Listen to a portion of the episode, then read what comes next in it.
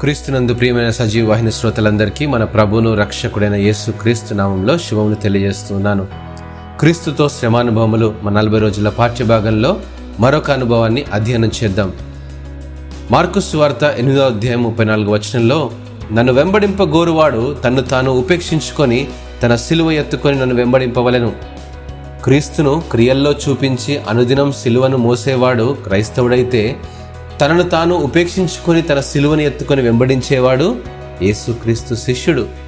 తనను తాను ఉపేక్షించుకోవడం అంటే సన్యాసిలా ప్రాపంచిక సుఖాలను వదిలేయడం కాదు కానీ మన సొంత స్వలాభాన్ని మర్చిపోవడం. అంటే మన అనుదిన కార్యాచరణలో ఆధ్యాత్మిక క్రమశిక్షణ కలిగి జీవించడం. ఈ లోక సంబంధమైనది మరియు దేవుని కంటే ఎక్కువగా ప్రేమించేది అది ఏదైనా వాటిని క్రీస్తు కొరకు వదిలేయడం. పోగొట్టుకోవడం లేదా నష్టపరుచుకోవడం.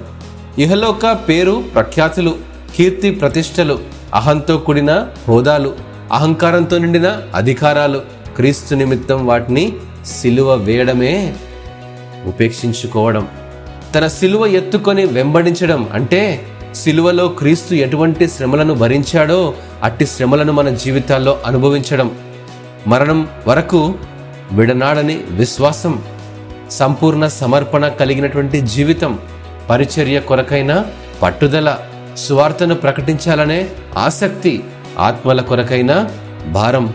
ఇవన్నీ క్రీస్తులో పరిపూర్ణ శిష్యత్వం అండి. అపోసరంటి పౌలు యేసు క్రీస్తుతో గల తన శిష్యత్వ అనుభవాన్ని ఇలా వివరించాడు. నాకు లోకమును లోకమునకు నేనును సిలువ వేయబడి ఉన్నాము. దేవుని కృపా స్వార్థను గూర్చి సాక్ష్యమిచ్చుటయందు నా పరుగును నేను ప్రభు అయిన యేసు వలన పొందిన పరిచర్యను తుదముట్టింపవల్లని నా ప్రాణమును నాకెంత మాత్రమును ప్రియమైనదిగా ఎంచుకునటలేదంటూ ఉన్నాడు. యేసు క్రీస్తుతో శిష్యత్వం జీవిత కాలంతో ముగుస్తుంది.